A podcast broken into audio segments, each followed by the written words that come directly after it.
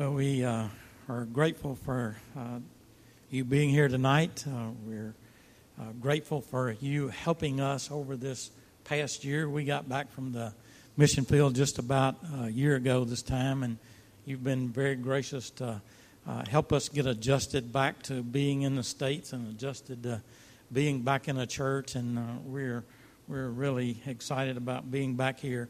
We also are grateful for you uh, praying for missions and missionaries. Uh, you prayed very specific for us for those 10 years that we were in Turkey, and uh, it meant a lot to us. And we're uh, uh, able to share blessings with you because of what you've done for us. We also want to thank you for giving to missions, uh, not just foreign missions, but state missions and home missions. It all goes together. It's all part of a package deal. It's all part of our responsibility as we seek to fulfill the great mission, great commission. So, uh, uh, not only do you give funds through the Lottie Moon Christmas offering, which is coming up, but you give funds to uh, the International Mission Board through the cooperative program that, that comes out of uh, part of your budget giving. And uh, that makes up about half of the budget for the uh, International Mission Board, and the other half comes from the Lottie Moon Christmas offering. Dr. Craig, we appreciate you giving us this opportunity, and uh, it's a blessing to get to share with the church about uh, something that's dear to us, and I know it's dear to the church here. Uh, we want to uh, take a passage of Scripture and use it as a focal point for what we're sharing with you tonight, and we'll be in Acts chapter 3, verses 1 through 10 and I will uh, read that uh, as, uh, as you listen. One day, Peter and John were going up to the temple at the time of prayer at three in the afternoon. Now, a man crippled from birth was being carried to the temple gate called Beautiful, where he was put every day to beg from those going into the temple courts.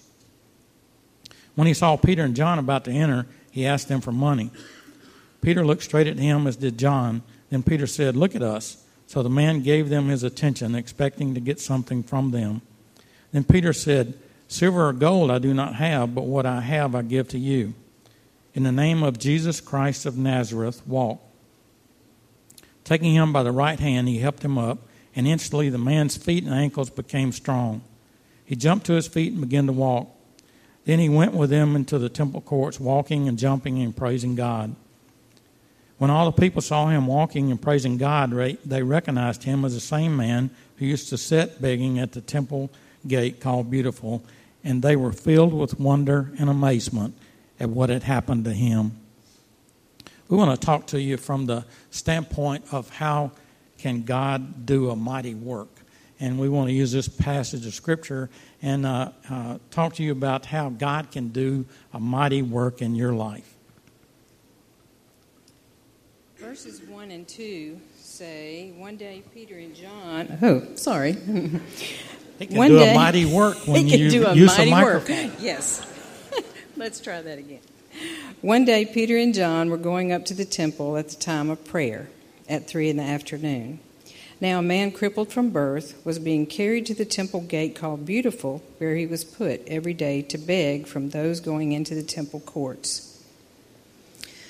Peter and John were going up to pray at the temple. Uh, Jesus had already gone back to heaven, but they were still walking with the Lord. They were walking with Him through His Spirit, and they knew they needed many things to help them in their walk, one of those being prayer. So they were on their way to the temple to pray. Uh, prayer is so basic to our Christian faith. If you want to walk with the Lord, that's where you start. First, you pray. This is the week of prayer for Lottie Moon offering. These are all around the church. And you might say, Well, I don't know how to pray for a missionary. Let me tell you, if you open this thing up, at the bottom of each day, it says, Pray this. Just read it to God and say, God, do this. Please help these people. It's easy. He hears our prayers. It's very important. So, what else does it take to walk with the Lord? Well, first you pray, And then you study His Word, the Bible. I don't mean just read it, I mean study it. What is it saying to you? Ask the Spirit to make it clear to you what the words mean. And memorize verses. Oh, most of you just turned me off when I said the word memorize, okay? I know it's hard, but Psalm 119:11 says, "I will hide your word in my heart." And then it gives a reason why, so that I will not sin against you. If we want to keep sin at bay, we need to put God's word in our heart. So first we pray, then we study the word, then we put it in our hearts. What else do we do if we want to walk with the Lord? Well, we give. We give an offering to the church. We give a tithe. It's not a suggestion. It's a command that we tithe. And then if we want to give something else, great. But I'm not talking about money. You can give your time. What are you good at? You can do that in the church or about the church or helping people. What are your talents? You can give your time. You can go and visit someone who maybe needs a visit. There are lots of homebound on that list. There are lots in the nursing homes. Give your time. Just go and visit. How can we help others? Oh my. Look around. There are lots of needs. If God impresses you to help, He will enable you to do that. So look around. The main thing that He's after in our walk with Him is obedience. He says that He wants that better than sacrifice. That's what He says in 1 Samuel 15 22. To obey is better than sacrifice. Peter and John were obedient. They were going to pray. They were walking in the Spirit of God of Christ as He had showed them while He was here. So keep walking with the Lord. Okay, not only um, do we uh, walk with the Lord when we want to see Him do a mighty work, but we also trust Him. Uh, you know, Peter and John were going up to the temple, and the guy was standing outside begging. It reminds me a lot of uh, being in uh, Istanbul. There was a, a mosque that was in a real busy area of the city, and there were always people outside of the mosque uh, begging. Uh, usually, at one mosque, that most of the guys there were blind, but they were mainly there at the times of prayer. So you see this very example of what was going on in Peter and John's life going into the temple. As Peter and John were going up there, they weren't really expecting anything uh, like a miracle to happen. I don't think Peter and John got up that morning and were slipping on their robe and said, Let's go do a miracle today. Uh, you know, they were just being obedient to the Lord, walking with the Lord, like Mary said, but they were also trusting the Lord.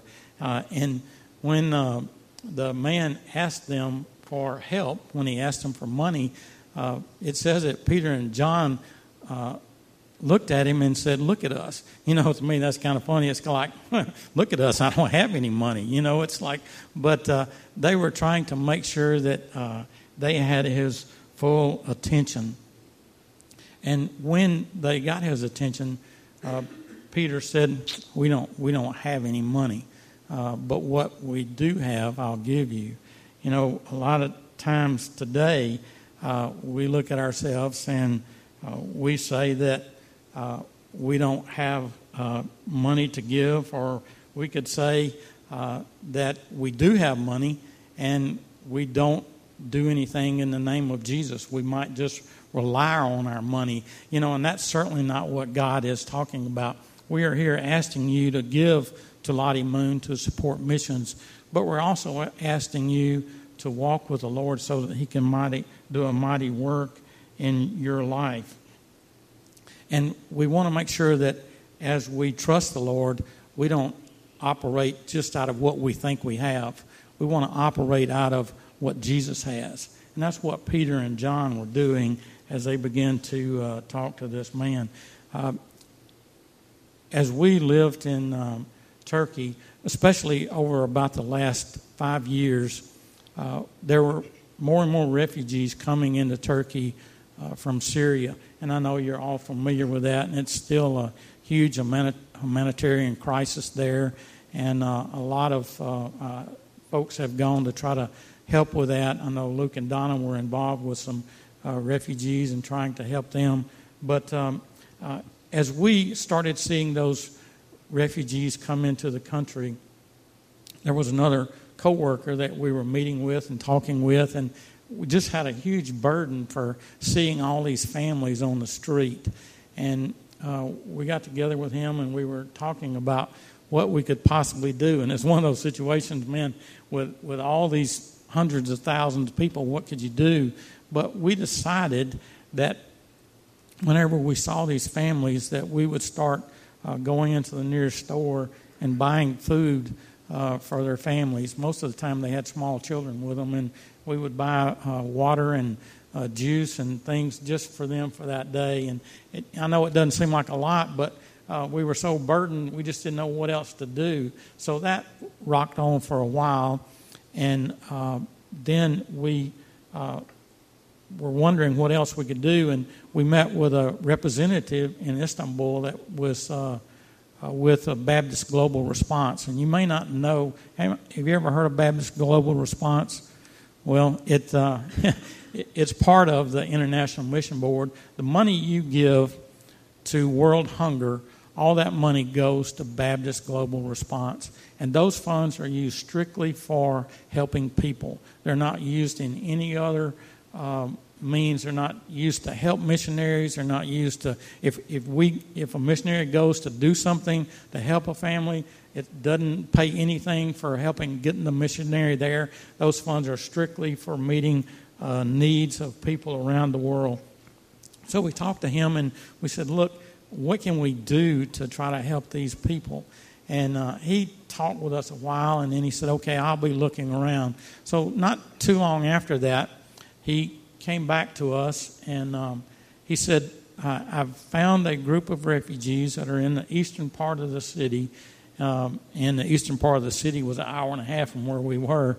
But um, uh, he said, I found a group there and asked them what they needed. And they said, What we need is somebody to teach our children English. And the refugees that are in Turkey and uh, have been passing through Turkey are uh, guests. They can't work, their kids can't go to school. They're just like they're visiting in the country, and some of them have been there for years. So these uh, families were wanting uh, an environment where their kids could learn English. So Mary and I, and then uh, uh, a couple other couples started going there on Fridays to uh, work with these children teaching English. And when we first got out there, um, we didn't really have a place to meet. We were meeting outside. Uh, but but the kids were real eager to, to learn. You could tell they missed a school environment if that ever happens to a child. It happened to this group. Uh, so, you know, they really weren't wanted there. They wasn't they weren't wanted in the area they were living in. Uh, actually, one day we were there working with the kids, and the police came up and then kind of looked around. In a minute, they came back and asked us if we had a permit to be doing that, and we said no. We didn't think we really needed a permit, but they didn't bother us too much. But um, uh, uh, you know, we we weren't working from what we had, but we were working from what Jesus had. We were just trusting Him to do a work.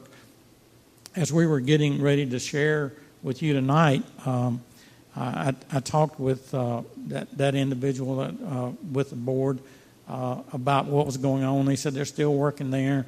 Uh, the families are still passing through.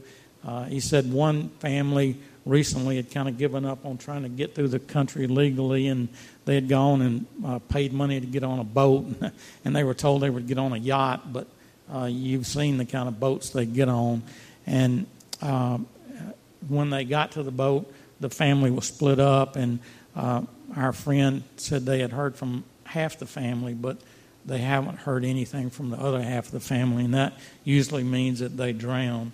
So uh, want you to know that uh, your international missionaries are there seeking to try to minister to this humanitarian need and uh, seeking to uh, uh, trust Jesus and uh, help those people in the process. Another part that we want to talk about is being faithful. Peter and John were obedient, they were faithful to what uh, Jesus had asked them to do, and they were where they were supposed to be. When Mike and I were overseas, we were where we were supposed to be at that time. Every Wednesday night, we had a building that uh, we set up an English club, and the local people would come there to practice their English. Uh, Mike was the tea maker and the teacup washer, but he was also the greeter and the welcomer and the listener. When these people would come in, they'd been working hard all day, or uh, some of the ladies had been shopping, and, uh, but he was always ready to listen to whatever they had to say and to give them a warm cup of tea and make them feel welcome. That was his job. And then later on, it was washing the teacups and getting them back out for somebody to have some more tea and maybe make another big pot of tea. So, but he was there and he made them feel welcome. And when it was time for the classes to start, I would take the beginners into our room and I would try to make them feel welcome. Their English was very broken, but they wanted so desperately to speak well. And so we would practice. We would I would pantomime a story and they would ask them, What am I doing? And I would make them tell me in English and they were like, What? And so, but it was fun, and we had a lot of laughter. We, I tried to make them feel acknowledged, make them feel enabled by the time they finished that you can do this. You can learn English. You know it up here. So let's get it out. Let's speak. Grammar and pronunciation, that was part of it. But sharing the love of Jesus, that was the biggest part. And we had people tell us, I don't know what it is about coming here, but it's just so peaceful in this building. And we said, Well, let me tell you where that mm-hmm. peace comes from. And so we were able to plant some seeds, and even in our broken language, we, were, we would carry them to those who spoke better than we do, and they would go deeper. But we were faithful, just like Peter and John. We were faithful to do what God had called us to do.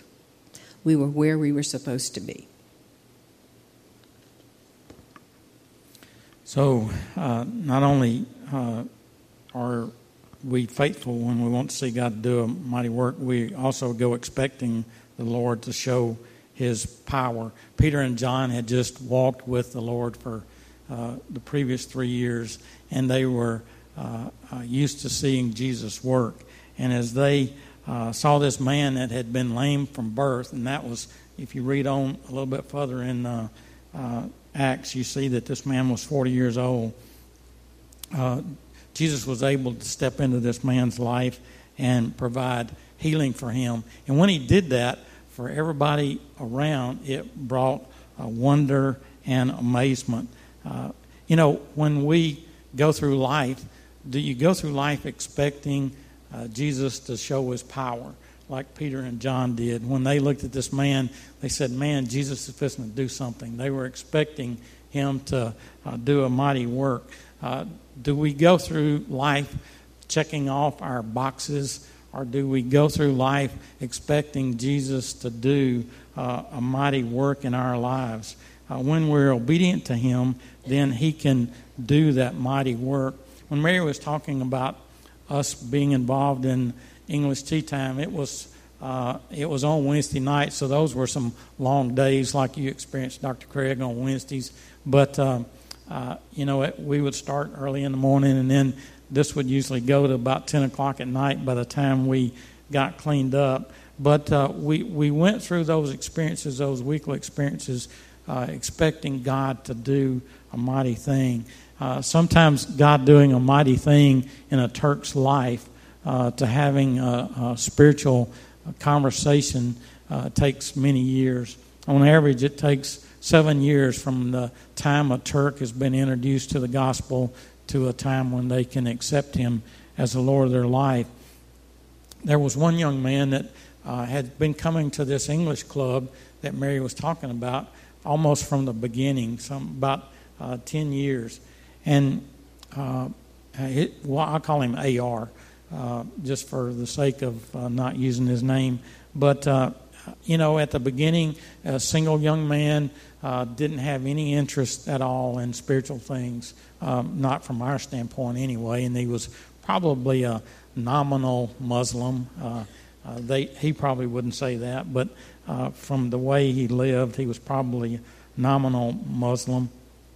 But I was talking a couple of weeks ago, or emailing with the guy was our team leader, and he's actually from Natchitoches, but he was the leader of our team and the um, uh, younger guy. And he told me that this guy had uh, uh, started talking to them about uh, what it means to accept Christ and uh, had decided that Islam was not for him.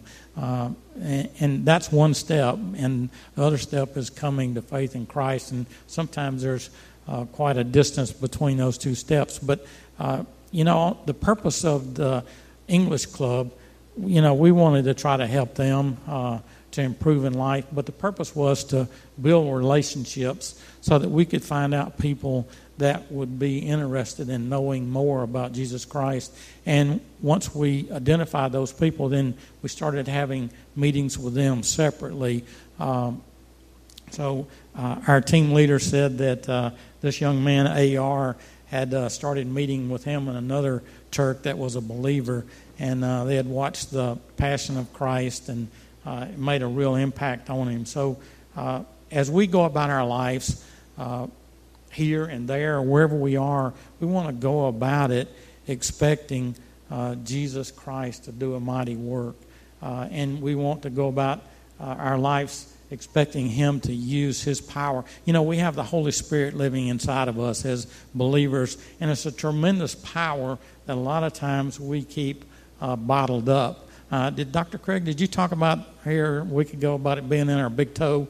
Uh, so some of us might have big, big toes, but uh, anyway, that uh, that power is in there, and uh, and God desires for us to live in a way that He can do that mighty work in our lives. Um, we uh, we want to let you see thanks from the International Mission Board.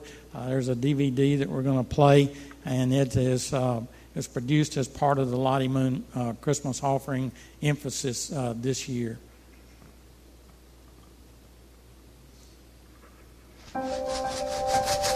Thank you. Thank you. Thank you. Thank you. Thank you so much. For giving. For giving. Thank you for your giving. To the Lottie Moon offering. Toward Lottie Moon. Thank you for giving to the Lottie Moon Christmas offering. But most importantly, Due to your generosity, we've been able to share God's Word with those around us. Thank you. Thank you so much. Thank you, First Baptist Church of Baptist Church in Riverside, California.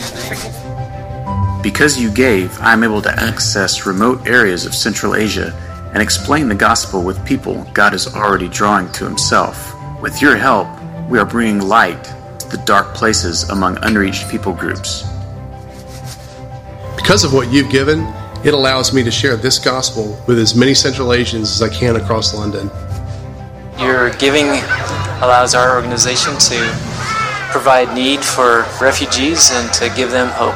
Thank you for giving to the Lottie Moon Christmas offering so that we can buy Bibles in Arabic that we use with our Discovery Bible study with non believers. Because of your generosity, African women are hearing stories from God's Word while henna is being drawn on their hands and arms. And because of your giving, the, the life changes that we see through faith in Jesus Christ, that happens because of your gifts.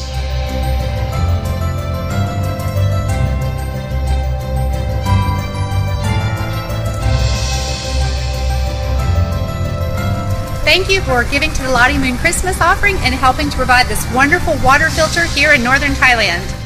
Your giving allows me to continue with my medical license here in Ghana where I can not only do surgeries, but also the patients have the opportunity to hear the gospel. So thank you. Because of your giving, I'm able to speak to these thousand kids every Wednesday morning.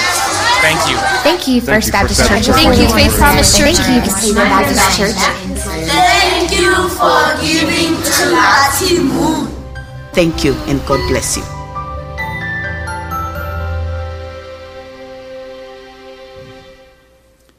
If we could line up those 4,000 missionaries that you support uh, through the International Mission Board, all of them would express what you just heard. Uh, they would tell you thank you for what you're doing. Your gifts do multiple things around the world. Uh, I've heard it said a lot of times that uh, the sun never sets on the dollars that you give to missions around the world. You know, uh, the church has a, a goal of $25,000.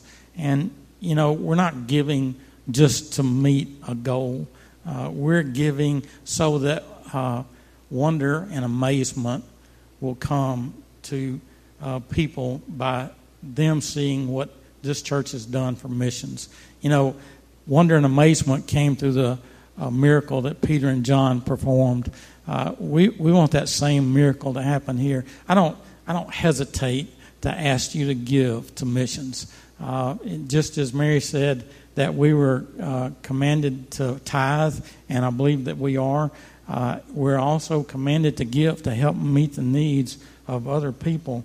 Uh, you know, we're not limited by a goal of twenty-five thousand dollars. You know, this this room, the people in this room could easily surpass that amount. So uh, we're we're asking you to give out of what Jesus has. Don't don't look at your bank account and say this is what I have.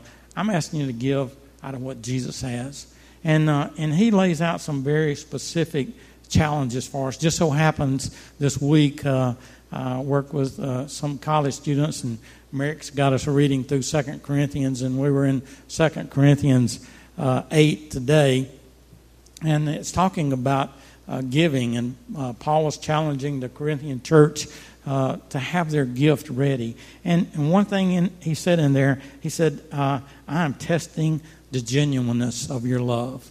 I think God's testing the genuineness of our love when he looks at the world today do we, do we really love uh, like He loved us? Uh, do we really see a need around the world? You know, uh, uh, so much over this past year and a half with the political situations going on, uh, I'm afraid that our country is turning inside and we're wanting to say, okay, everything stops at the border. That's not what God says. God says that we're to have a heart for the world. Uh, Paul, Paul also said in uh, chapter 8 in Corinthians, he said, There's a surplus, there's a surplus available for their need. We, we have a surplus. We're not like Peter and John standing at the temple gate beautiful and saying we don't have silver or gold. When we look at our lives, we're, we're filthy rich compared to the rest of the world. And, and we need to give from that standpoint.